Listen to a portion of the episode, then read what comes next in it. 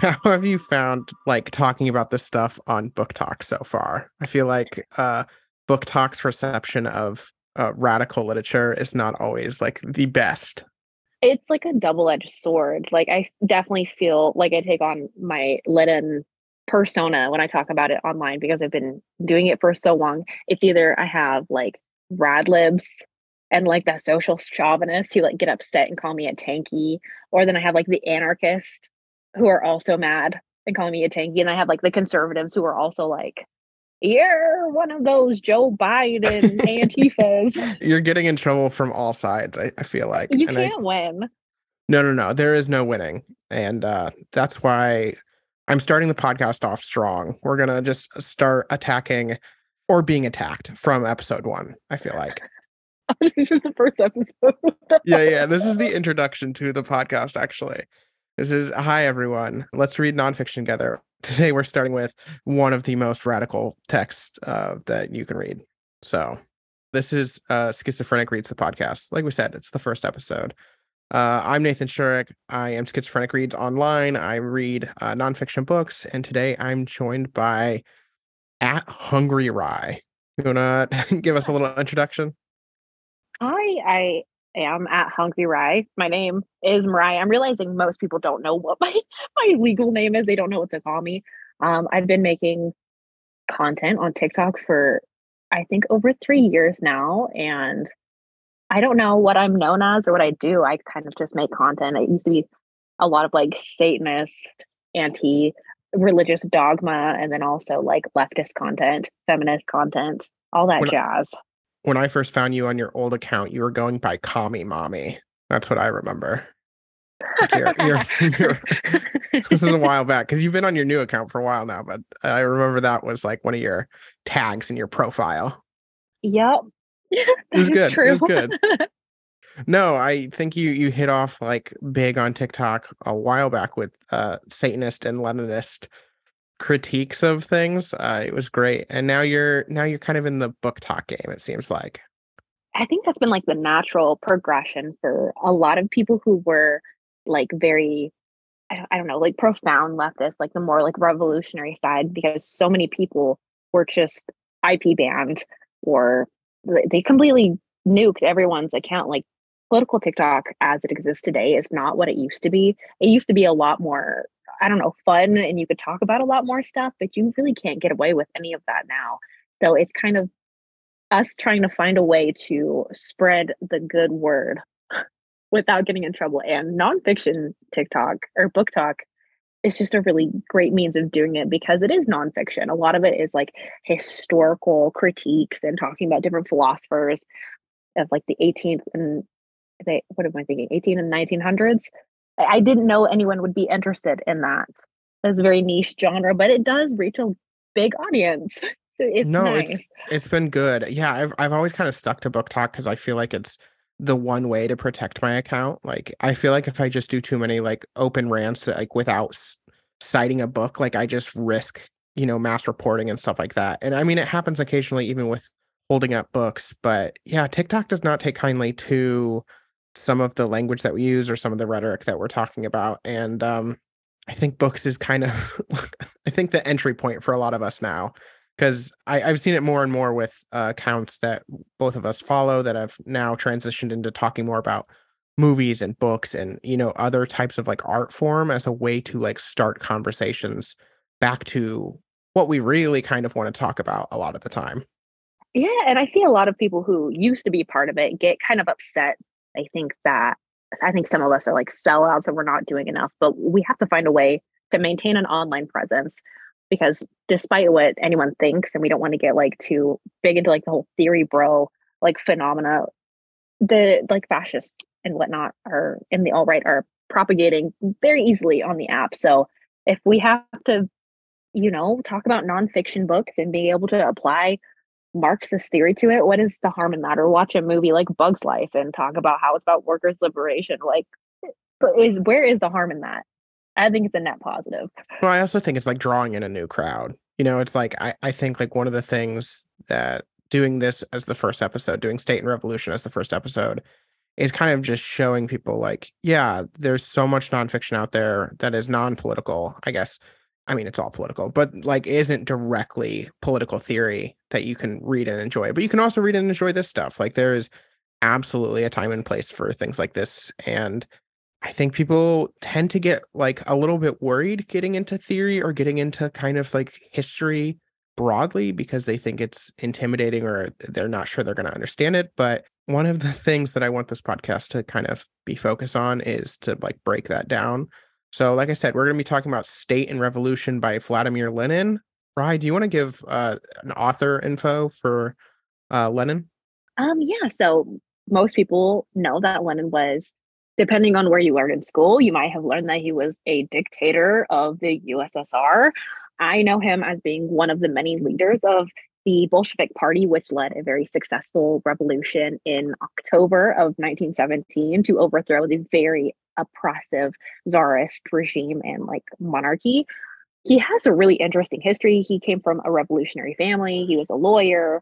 His brother was executed because he was a terrorist, like blew up one of the royal family's carriages and then he was executed. And eh, so he has a really interesting backstory of like how he came to be him being a young lawyer and finding Das Kapital, which is like in the life and death of Lenin. They talk a little bit about that and how it just like consumed him. And his sister Anna talks about how he would be sitting super animated at the kitchen table, like talking about Marxism and whatnot, and how that kind of led to his development of class consciousness, which was pretty common, like to have these like petty bourgeois, like people who were educated because working class people were not educated in the same way that they are today would adopt marxist ideology and then help educate other people around them. So he's really interesting. He's an interesting person. Just like learning about everything that led up to state and revolution which is as you said before a very controversial read which i, I don't really understand why well, we'll get into some of the controversies, I suppose, and I think we're we're firmly on one side of the debate. So it's that's a, a little bit of a spoiler for the conversations going forward. But I think you bring up like a really interesting thing, and we're going to get into historical context more in depth throughout the conversation. But the rise of class consciousness during the early 20th century, uh, specifically because its its relationship to the Industrial Revolution and how the subjugation of workers was basically the inspiration for the proliferation of Marxist ideology. I mean, Marx was born out of the Industrial Revolution, specifically in England, and then it just expands from those several decades of just pure industrialization.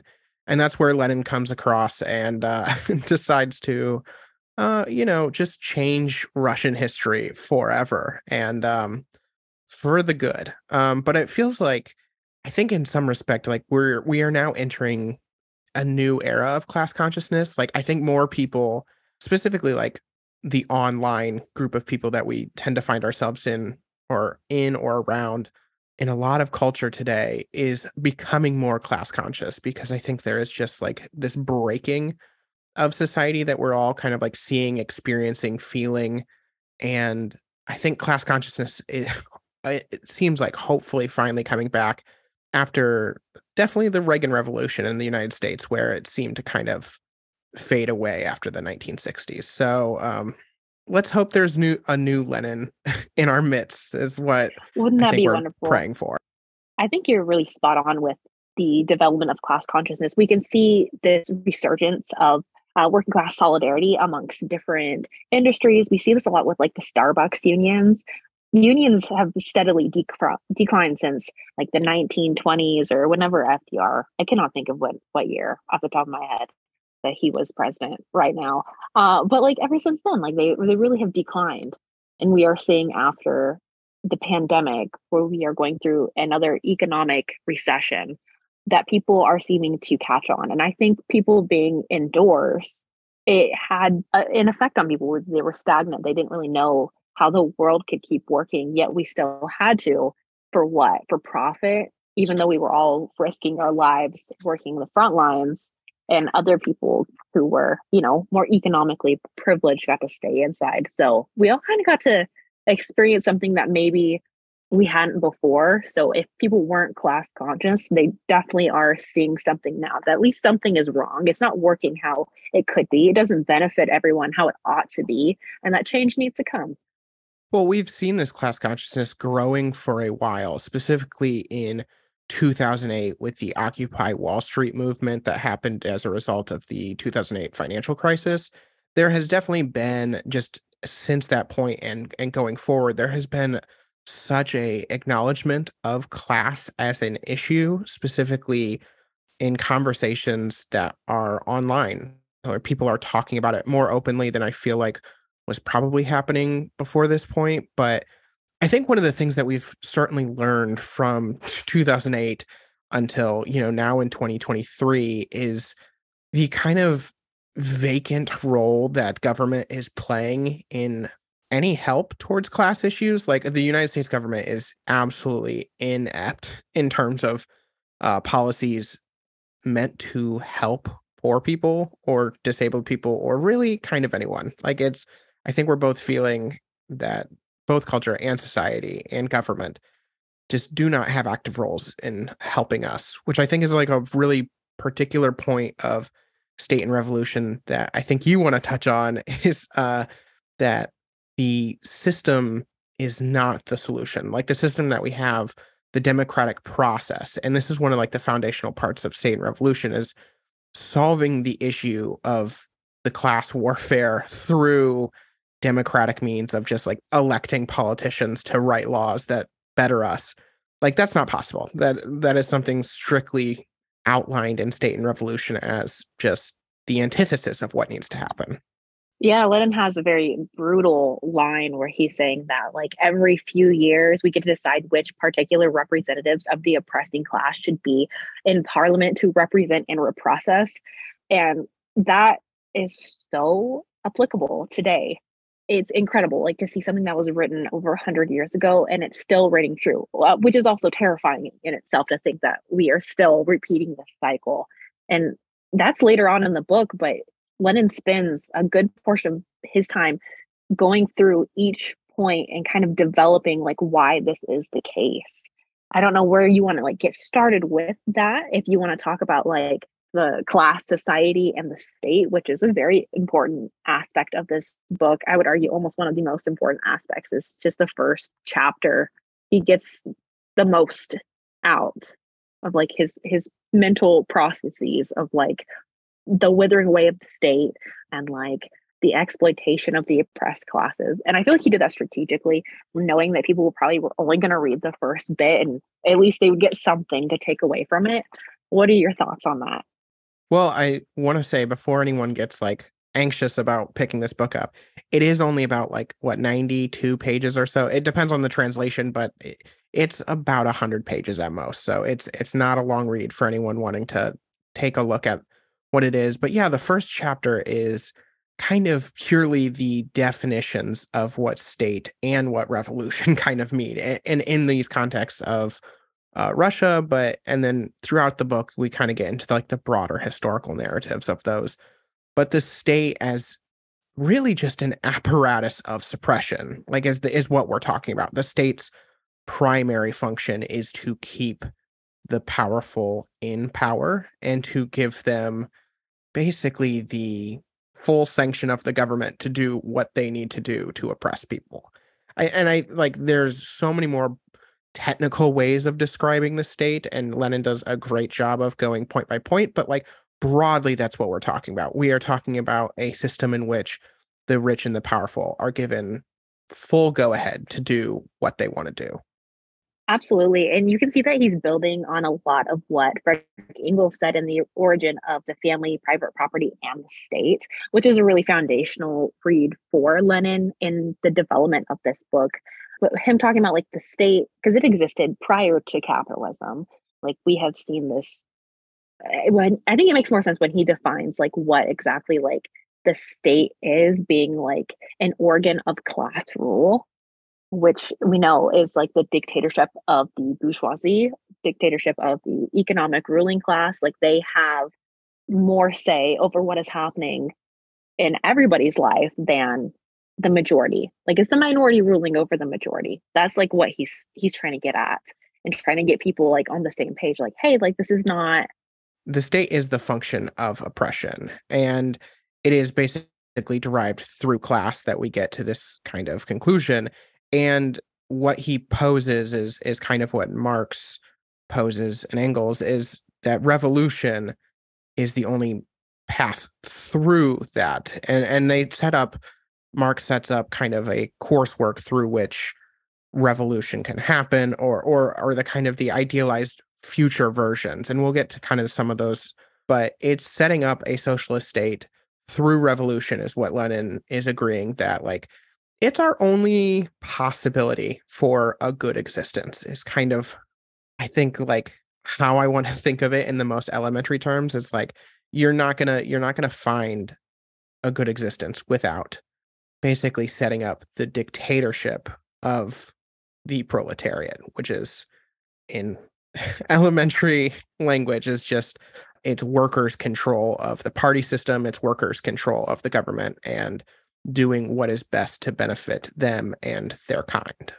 Yes it's the emancipation of working class but that being an action of the working class alone which is why in this text particularly he is pushing back against the social democrats like Kautsky and also the anarchists because he's trying to say like hey this is wrong but this is also wrong and i am right in a lot of words because he is quite petty throughout the book like you can tell you can read it the way he's he's saying things about them but he's doing it in a lot more eloquently i suppose is a better way to put it.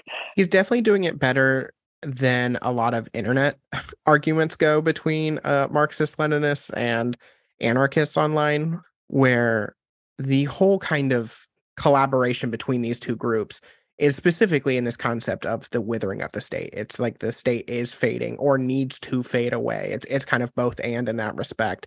And the anarchists kind of tend to side on like, yeah, it'll just like it collapses and it there is no replacement. I I think is kind of what their hopes and dreams are, but like throughout this book you get a very good sense that Lenin is saying like no no no no you cannot just like collapse the state and then you have a social society or system or anything you have nothing really. Like there's just if the society collapses through revolution and, and nothing is there to make it progress through the next stages then you haven't really done anything. You've just caused mass chaos in some sense. And so what Lenin is very adamant is that what he calls is the uh, dictatorship of the proletariat is what needs to happen and this is a control of the state. It's it's purging the state of its former focus and its former driving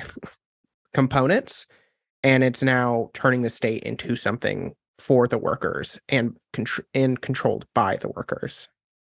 And i think that's like one of the more like controversial aspects of like marxist leninism is this idea of the dictatorship of the proletariat because it's either grossly misunderstood and people think it's a literal dictatorship and i don't know if i can help people who think like that i don't know how to dissect that but in terms it's just like we have to acknowledge that first and foremost we live under a dictatorship a total rule of the economic ruling class.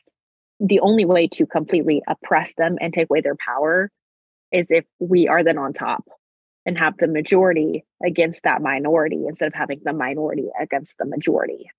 I think that like the very concept of dictatorship is like one of those thoroughly ingrained forms of propaganda that we like we instinctually are like kind of have to acknowledge or find it hard to accept the concept of dictatorship or that the dictatorship is a bad thing. And I think what it really does, and and this is kind of my take on so much of the propagandized education system, is that it stops conversations from happening. And and ultimately, that's what reading books like this, I like I am really hoping to do is like allow those conversations to continue or allow those conversations to even happen in the first place because the concept of dictatorship as like an inherently flawed thing really it stops the conversations from happening surrounding exactly like you said like the fact that we are under a dictatorship or the false pretenses of democracy in this country. But but truly it's a kleptocracy in some sense. It is it is a class or it is a society ruled by the upper class in every feasible way and changing it into a society that is controlled by the lower classes and the working classes and however you want to phrase it it's just literally impossible without a i think a revolution and without the dictatorship component. We you just can't vote it into being. Yes and i think a lot of people will hear that and they will say oh uh, nathan you're anti-voting. And it's like that's that's not the case. That is not what we are saying. But that in itself like hoping that this dictatorship of the bourgeoisie would just simply hand over the power to the working class because we want it and we're going to the ballot box is just unlikely. That's all that we're suggesting is like multiple things have to happen at the same time. Like it can't just be us going and trying to vote for like these I, I can barely even call them progressives.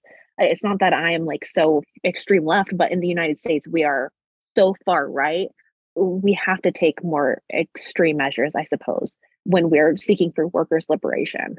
Oh, absolutely. Because it's it's the progressives of the United States are not even fully committing themselves to these types of conversations. you know, it's it's like there's a lot of dancing around the issues when it comes to socialist policies. I mean, like the whole kind of Bernie movement was the media trying desperately to form Bernie as a communist, this uh, absolute radical. And, and Bernie was, you know, I'm not going to speak ill of him too harshly here, but like he's just wanting a, you know, just a better system for people. Like it's it's not like he's not calling a welfare for, system. Like that's what he wants, like the welfare state, like the Nordic countries have. Like it's a social democracy.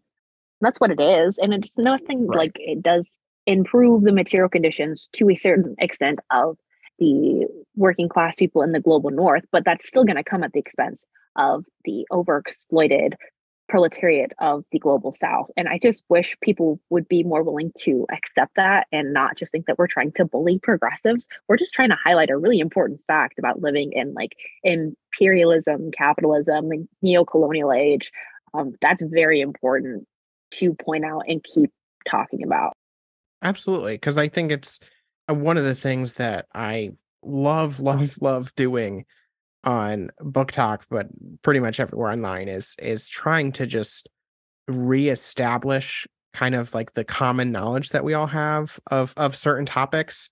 I mean, something I got on quite a bit last year was just helping people like understand 20th century stuff, like how the CIA was involved with so many anti-communist crusades across so many different countries and it's it's not purely i would say like necessary information for each person to have but it is necessary information in terms of just i think losing kind of faith in the system which i think is a really important aspect of not putting your faith in a social democracy coming out of the united states because like truly it is just it, it's not possible and even if it was it's not actually the the best future i think. And i think taking whatever it is through like the american education system that we've learned and i think just slowly chipping away at kind of each individual facet of it and to the point where people have just like oh lost faith. Like so now when i hear a news story or something like that it's just almost inherent distrust for what i'm reading. And i think like we could obviously go on to Parenti. Yeah, Michael Chomsky. Parenti's Inventing Reality or like Chomsky's Manufacturing Consent or Manufactured Consent are both two reads about like the media bias. It's like exactly what like conservatives want to say, but they don't execute it correctly. Oh, absolutely. Like there's the there is control of the media this whole narrative and um it's also one of those conversations like when we talk about control of the media or like deep state type topics it's one of those things that we're like almost guaranteed to like not be able to have in-depth conversations on it because it there's so many blockades around the way of like having actual analysis of the issues and and in the same way that we talk about class and we talk about revolution I think we've just built a culture that like wants to stop these conversations from really happening. like, and I think we're all the worse off for it. And so I think if a podcast like this or book clubs can help like break down those barriers where people can actually like have start having conversations, then I think like we are in so much of a better position because I think class consciousness, and it's not specifically talked about like the formation of class consciousness is not specifically talked about in this book but i think like one of the kind of fundamentals of this ideology is like it is formed in locale. It is formed through the workforce. It is formed like through the communities that you build and i don't know that the the internet that we have is like really setting up like a revolution. It is hoping I think both of us in our time on the internet and being, you know, influencers broadly is like hoping that people take the stuff that we talk about or the books that we talk about and then apply it to like their real lives, apply it to the real communities that they are a part of because those are where like a promising future lies. Yeah. Like ideally we want to give people the tools. Like we're like micro propagandists. We're not, you know, doing anything like revolutionary online, but we are at least giving people the direction and the resources so that they can educate themselves and get up to that level of consciousness that we're at because we are fond of reading nonfiction books, which is not something that everyone uh, enjoys. Uh, but then we have stuff like we can talk about like state and revolution or like left wing communism and infantile disorder or like any of those books, and we can like draw a bigger audience in that may have never heard of it, maybe from a more rural part of the United States where their education system is not going to even talk about Marx, it's not going to talk about Mao in any meaningful way. So at least we can kind of give people, even if they're just hearing it and like getting more like desensitized to those words and not having like that negative connotation associated with them. And maybe it'll it'll do something. It has to be working. Like it is working to no, I, th- I think it is working. And I think it's just, it's a slow, arduous process. But speaking of kind of being influencers that are out there speaking truth and trying to educate the masses, uh, one of the things that pops up over and over again in State and Revolution is the concept of the vanguard. Do you want to kind of define what the vanguard is? It was the vanguard party was specifically what is mentioned here, but it is kind of this it's almost like a thought experiment in some way because the vanguard has has gone much further than just the Russian Revolution uh, or the Bolshevik Revolution of 1917. The the vanguard is almost a trope at this point, if you know what I mean. It, it really is like, and that's kind of what sets Lenin apart from like Rosa Luxemburg. I would even say like Trotsky. I don't think Trotsky embraced the idea of like uh, vanguardism necessarily, but it's like a militant working class, right? Where you have, as it's been described to me, and like how I have also read it, is like the more principled people who have like the same idea. And we acknowledge that a society needs to be, that it is oppressive and form needs to be deconstructed and rebuilt. And we all have like the same kind of idea because we're not utopians. We're not going to say, oh, it's going to go exactly this way, X, Y, and Z are going to happen. Um, but we all have like this general idea like, this is going to happen. Capitalism is causing it, patriarchy is causing it, white supremacy is causing it. Like, we have to dismantle this thing. Um, and we're going to do it with these tools that we've been given. And it has to be done by the working class. Like, we know that. But it's because it's so vague. I don't know. I think that's what people probably take contentions with because, like, the Black Panther Party was considered um, a vanguard party of the United States. Well, in the Black Panther Party, I mean, one of their primary goals was just like the education of the members. It was it was that they built education systems to spur up the interest and the knowledge of of everyone involved. It wasn't simply just you were led by the smartest of the group and then that was like you were just stuck with that leadership it was it was no you were trying to raise the awareness of everyone involved but i think like the vanguard the criticisms that it draws from a lot of society t- tend to revolve around the concept of i think there's like an overlap between the ideal of the vanguard now and the professional managerial class basically the high up academics, you know, like every famous leftist as if like they are the ones that will be the solution to to the revolution that we need. Like you're going to get talking about our armchair exactly debate, bro. Bread tuber. Yeah, yeah, yeah. Without it is. names. Um, we are all relying on 85 year old Noam Chomsky to just lead the lead the way, and instead, I think we we put so much reliance on these basically celebrities of the left as the the people driving the way, and what Lenin is really specifically talking about with the vanguard is much more no these are these are kind of in some sense like the leaders of the labor force. These are not your academics. These are not your theory bros. These are people that are have spent their lives ingrained into the system and not that academics are not part of the labor system as we've seen with the numerous uh, strikes happening all across colleges throughout the US which I'm sure will be a topic that I'll cover in later podcast episodes but the vanguard is is not what a lot of the criticisms as of recent have drawn against it at least not in the historical context No, I think a lot of people think of what like vanguardism is just like elitist, like a group of like a hundred people who just are like, uh yeah, I'm gonna take matters into my own hands and I'm gonna go storm the Capitol or I, I don't know. That's what I've gathered is people's misconception of it. And it's very hard to combat that because then we do have to reference like work like this that people maybe aren't um capable of reading or understanding in the way they might be able to or they ought to be you know like trying to read something like this as much as i love state and revolution if you don't know what a proletariat is or like a bourgeoisie or like some of the other language it's going to be really difficult. Like i remember the first time i read this and it went so far over my head i did not know what he was talking about. I had to reread it and then reference like explanations and whatnot and just build that knowledge. But I, I just wish people would like embrace that like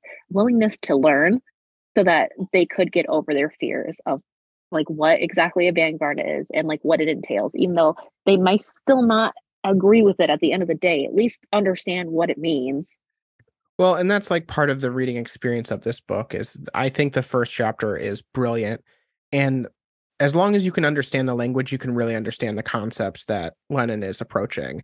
I think when you start getting into uh, specifically chapters like 2 and 3 talking about like the historical context of communes, specifically like the Paris commune which has a whole history that Marx or uh, Lenin does not really totally explain in his writing. He's he's coming up with critiques of it and and kind of expanding on some of the ideals during those times, but he doesn't like give you an overview. And so I think like a broader historical context that people uh, probably are missing when reading this one for the first time. But I do think we get into chapter five, I think it is, and we finally have like a really good coming together of we have now built down or we have torn apart the idea of social democracies and it's now time for like the conversation of revolution and i kind of want to get into a concept that is only broadly talked about in state and revolution and i think people would think it's it's kind of the opposite but like the use of violence in revolution because we do talk about the dictatorship of the proletariat but this is not it is not talked about in the book as like a militant dictatorship that I think like a lot of people would just like automatically assume. And violence specifically is kind of just like left out, other than just the absolutism that having uh, the revolution is a mandatory part of the progress of society. And I'm just curious, kind of what you think as do you feel like there's a point missing here? Because one of the things is the the book ends talking about uh, the experiences of the Russian revolutions of 1905 and 1917, and I really think here was probably the way in which Lenin would have expanded on the actual processes that these people went through in order to have the revolution happen and have it to be successful and we don't really get that because the book yeah spoiler alert you know for the final chapter the the the final chapter is just one paragraph saying there could be volumes to talk about what happened and how we got this to happen and that's just the end. We don't have anything more. So i'm curious kind of what you think is you know maybe the missing part of this whole narrative I think when you first like read it through you get to the end, you're just like, oh, hold up, like that's it? Like, where's the rest? But he's also like pushing back against utopia, which he thinks social democrats and anarchists are. So he knows at the end of this book, if he were to paint like this perfect picture of like what exactly would happen, he would be falling victim to precisely what he's criticizing. So I think that's why it ends so abruptly. And that's pretty on par with like Marx and Engels. They kind of just do that. They kind of just decide that they're done. And they're like, yep, that's it. Yeah. Because they know that, that history will shape its shell itself, you know? Yeah.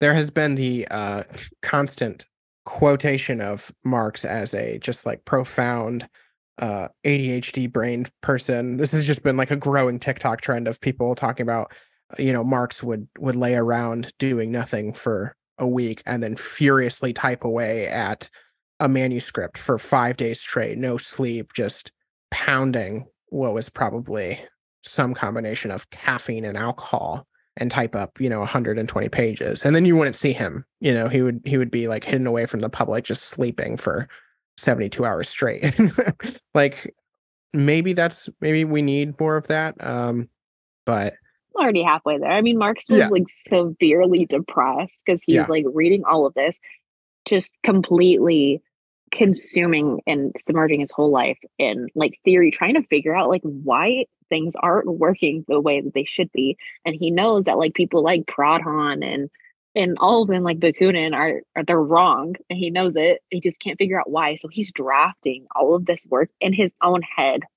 Meanwhile he's just drinking and smoking tobacco and then he met Engels and that I think it helped make things make sense but he did like we do need more of that like what's wrong with not working and just thinking? Well and one of the, like the interesting things is uh, we have the marxist leninist label but then we have the marxist leninist maoist label and mao carries the conversation forward specifically with what lenin was talking about with state and revolution of of the dictatorship of the the proletariat and the the dictatorship of the people and Mao goes into kind of this whole ideology of this dual power, which is like these two systems are incompatible. And the only way in order to like have a successful revolution is to have basically continual revolution, is to have basically you are always at an odd with the state. You are basically always resetting up the power of the people because what will happen inevitably and we've seen it in like historical sense is like the state once it is set up specifically like the biggest example of this is just late history USSR is like the state when it is when it is set up will revert back. Uh, the powerful will seize power and commandeer the state in order for it to work just as it does now is work for the powerful instead of for the people. Yeah. It's just period. Yes. And that's like what lenin was trying to push back against and i don't know as much history on like later ussr as i probably ought to but it's pretty like indicative i think even when you learn about it from like a western lens that like they started conforming to a lot of like reformism and they moved away from like their original mission statement. Like they oh, just yeah. they were trying to reconcile some issues with like the wars and whatnot that were happening but i don't think they were doing it in the most principled manner that they could have. They definitely could have done things differently and it's unfortunate to see like this big superpower or yeah superpower against like us capitalism fall and like how detrimental that was for the rest of society because even though like it still wasn't great right they were um, regressing it was still causing a lot of issues like the us did not like it. The us didn't like what was happening. It was still bad for capitalism. So the fact that we don't have that looming over for like the economic system to like have, have a threat all we have is like cuba now really or the DPRK, but I'm not gonna I'm not gonna get into that. Yeah, the, those are, are like the only two real ones that we have to like go off of. and to reference people to. We don't have like, wow, look at the USSR and like this this powerhouse. So it's unfortunate, but I understand why it happened, and you're precisely right. We have the withering of the state as one of the most like profound parts of state and revolution. And the the withering of the state is both a revolutionary way of deciding to overthrow the state and and set up a better system but i think the withering of the state is also kind of a reference to the system that i think we find ourselves feeling like we are in today where like the government and social systems are not set up for people and just a continuation of like the state is crumbling while also it needs to actually crumble because we have this we've heard it called like late stage capitalism or the death rattle of capitalism or however you want to phrase it of just like it is really profoundly obvious that things are not going well and we need them to change. And that's where we have the whole crux of the democratic socialism versus actual revolution. And i think this is probably one of the best ways in which the acknowledgement of the withering of the state is probably what will get people most interested in actually trying to figure out what revolution could look like here. I think it's it's only through like the acknowledgement of obviously class consciousness, but uh, the acknowledgement that the society is like not set up for us anymore. And it, you know, once you come to realize that, you also come to realize it was not set up for people throughout history, but I think it's just that breaking of basically American propaganda of like we are the best country in the world is like really firmly dissolving that is like the the the best chance that we have for progress. I think like one of the most intriguing aspects of the withering away of the state because like I, I didn't know what exactly that entailed when I first ran across it, but I think there's a line. It's really early, like page 32 where it's like the first act by which the state really comes forward as the representative of the whole of society the taking possession of the means of production in the name of the or in the name of society is also the last independent act as a state. Like that's really important to distinguish like it's not like where you have these like social chauvinists like Kautsky, we have these opportunists who want to utilize this state that holds a monopoly of violence over the globe, right? The United States is not just like this country that holds power over its own people, but it affects other people as well on a global scale. And we have people who are like, still have this mindset that Kautsky also had, where he's like, oh, well, if we just like reform it and change it, it's all going to be fine. It's like, how is that? How do you wither away a state by giving it more power?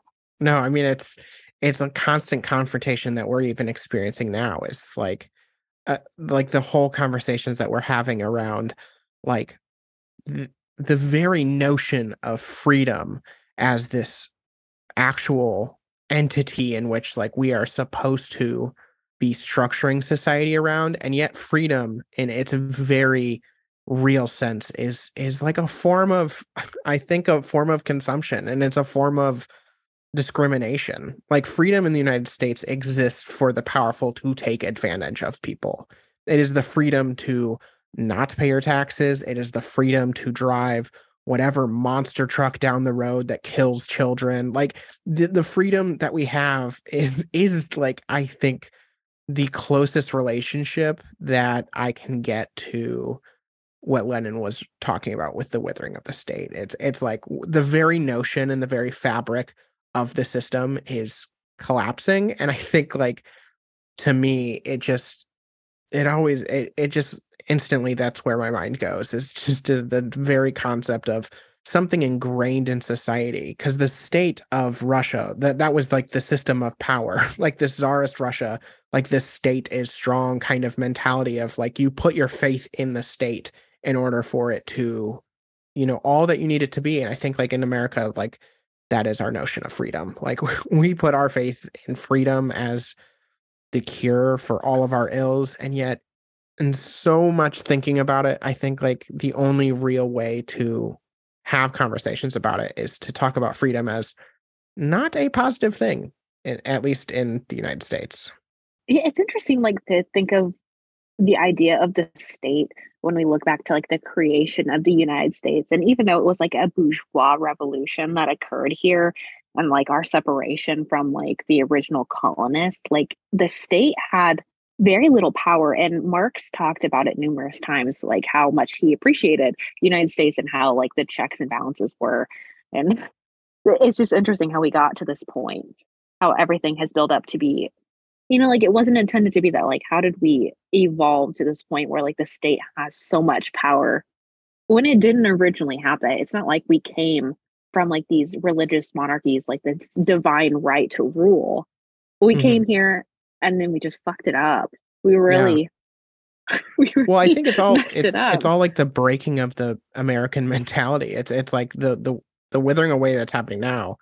It has to do with like the patriot act. It has to do with the 2008 financial crisis that bailed out the billionaires. Like the fact that we are in such obvious and profound confrontations with the system is because the system has only further endorsed itself. the system is only pushing itself further and further into, I think, this broad topic of fascism that we continue to have. Like, is America a fascist state or is it becoming a fascist state? Or there's even some leftist historians that are saying like no fascism does not exist anymore in any capacity. But i think regardless it's something that we are all absolutely sensing that there is some kind of growing authoritarian thing and you can direct it at something but ultimately you know it's not simply like trump or desantis or a specific policy. It is the state. The the government is in a constant position of growing its power like and that seems to be like the one of the main purposes of the government at this point is to just further control. And it makes you wonder why people want to embrace a more like i don't want to say lazy but a non-confrontational form of socialism when we can acknowledge that the state is becoming stronger. It is leaning more towards like alt-right and fascist ideology. Like how are you supposed to dismantle that by being passive. Well, and that's exactly what this this book is at its kind of very thesis is it is not and I don't want to boil it down to too simple of a prospect, but it is reform is not an option. It is revolution that has to be the option. Like reform will not work. Is is really what we're, we're trying to get at with a lot of this book is is voting and specifically like the democratic means for which existed back in the early 1900s but reforming the state does not actually solve the problems. It might mask the problems it might make them seem or or for a short while might quell the problems might might hinder them from progressing but ultimately the state will just continue and it will in its own way become more powerful. The final kind of part of this book I think in some way leaves us with obviously the prospects for the future. Like the the book ends with the revolution it takes place or at least the book doesn't end with that way but history history does with we know kind of what happened the the story's already been told but it sets up this kind of three part prospect for like the the possible futures it is obviously like the state's success which we've kind of broadly talked about here. But if revolution is possible, or if it does happen, it really leads to kind of three forms broadly of just of communism, of anarchism, and utopianism. And those are kind of like the mindsets going into revolution that I think people are prone to have. Like, I think in order to spur people into revolutionary mindset, it's they want one of those three futures to come about. And I'm just curious. I mean, I know kind of what side we are on in this um in this ideological conundrum of sorts, but I'm just curious kind of what you think of these three different potential futures, like the interpretations of what exists after revolution.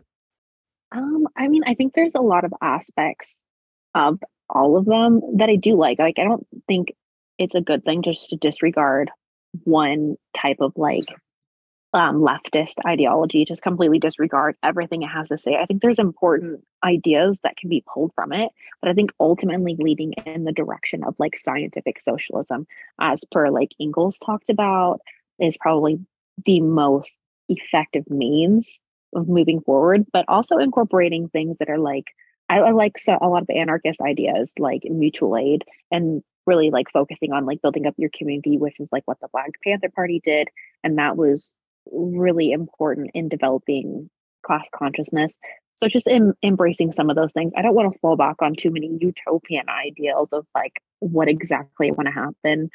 But I do think there's like some things we ought to like push forward, like mass um, education, restructuring the education system. I think would be a really important thing that ought to be done by people who are more principled in the theory and then also focusing on like uh, decolonialism, anti-imperialism. I think those two things are really important uh, in keeping a center focus as people who live in the imperial core. But that is something that I think often gets overlooked by some of the like social democrats or democratic socialist self-proclaimed like today's folks. No, I I agree completely because I think like one of the things that oh, and police and prison abolition that objectively has to happen. Like, yeah. Like well, and one of the foremost. things that Lenin talks about, like in the book, which was probably my little favorite part of it, was like revolutionary housing has to happen. Like that is one of the most like profoundly necessary things is like providing housing for the workers and providing housing for the poor is like you cannot like you cannot have a revolution and and like have homelessness. Like that's just like we're we're talking about antitheticals here. Like you cannot like you you just cannot have that type of future. And i think like that's that's one of the the important things because online left spaces are basically in a constant playing around with like you'll see like marxist leninists and anarchists are like sworn enemies and it's like like there's so many like twitter beefs with people of saying like no the worst person around is not like a republican the worst person around is like your like hothead anarchist friend. Like it's just like we like if we have any chance of like building solidarity or building a future, like it comes through like having actual conversations in leftist spaces that are not like fully inspired by like a single ideology. And I think one of the things when we pick a book like State and Revolution, it's not it's not for the purpose of saying like this is biblical text like this is what you have to follow this is the only the only thing that you need to know it's like no we need conversations to happen we need to like consider the ideological perspectives but we also need to consider like the historical ways in which building ideology into our future is is not like a simple thing and i i hope hopefully we'll be getting into that so much more as the podcast goes on. And Rye, I'm sure you'll be back for more conversations. But I think we kind of have to leave it there with, yeah, we need the revolution to happen, but we also need it to um, not be just controlled by a bunch of like internet lefties calling for, I don't even know what, the, I don't even know, just the revolution will not be recorded or like um organized in a TikTok comment section or no. in a Twitch streamer's comment. I don't know what the streamers comment things are called. Some people think that you can build community. Go out there and go talk to your neighbors, talk to your coworkers. Absolutely, and support the unions. The union strikes happening all over the country. Hopefully, you've been following a lot of the news that these things are happening in Starbucks. They're happening all over the place, Amazon warehouses and college campuses throughout the country this is the form of revolution, or this is how it can start. And having any hope for a better future is only possible with these things happening. So I think with that in mind, I, think we're going to call it quits for today with State and Revolution. Uh, thank you so much for uh, this conversation. I think, much like every single podcast that I do, it will not end with like a specific like we did it we we now understand it completely and we have solved the problem because that's just not that's not how we that's not how we live that's just not part of the process. But what is part of the process is having conversations and thinking about these things with other people and hopefully just spending some time dreaming up a future that is better for all of us. Yeah, so don't think that you're limited to like this system that we were born into. Like it's just a dream of a better world and we can make that happen. Like I know that sounds really like sappy and silly, but you you have to have hope for the future that we can overcome these obstacles that are holding us all down. Like we can solve homelessness and the cr- climate crises, but there's a lot of steps that got to go into it. We have to be willing to put the work in and educate ourselves and educate the people around us and have yeah. those hard conversations. And maybe this will just be a step a stepping stone in the process. Absolutely. Where where, where can we find you online? At Hungry Rye on Twitter, TikTok, Instagram. I think that's all that I post on when I whenever I do post. No, you're creating some great book content recently. I am always fascinated by what you're reading. And truly I I want to come to your house sometime and just peruse your library because it's always it seems like you're always picking up something like that i'm like oh god why why am i not reading this you know like i i need i need all of it I feel the exact same way. Thank you so much.